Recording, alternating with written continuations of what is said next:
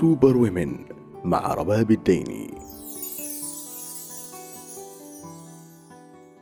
هدى العطاس أستاذة في جامعة عدن متخصصة في أدب علم الاجتماع. صدرت لها عدة مجموعات قصصية حيث تركز اهتماماتها حول قضايا النساء وصورهن الاجتماعية في النصوص والخطاب السردي والأدبي. نالت هدى عن بعض أعمالها عدة جوائز وتكريمات عربية ويمنية منها جائزة الشارقة وجائزة مجلة ديوان الأدب العربية وتكريم درع محافظة حضرموت كأهم أديبة حضرمية. هدى العطاس عضوة اتحاد الأدباء والكتاب العرب واتحاد الأدباء والكتاب اليمنيين.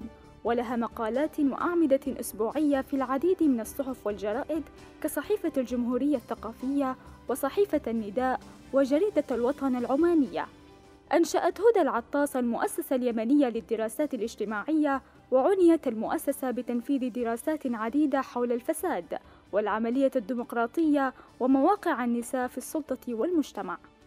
وشاركت هدى في فعاليات وتصريحات صحفية تدعو للسلام وحل القضايا اليمنية عموما والقضية الجنوبية على وجه التحديد من خلال مسارات الحوار والتسويات السياسية. كما شاركت في محادثات ستوكهولم بالسويد بين حكومة هادي وجماعة الحوثي عام 2018 حيث كانت مرشحة من قبل المبعوث الأممي في عضوية اللجنة الاستشارية السياسية التي شكلها أثناء المحادثات.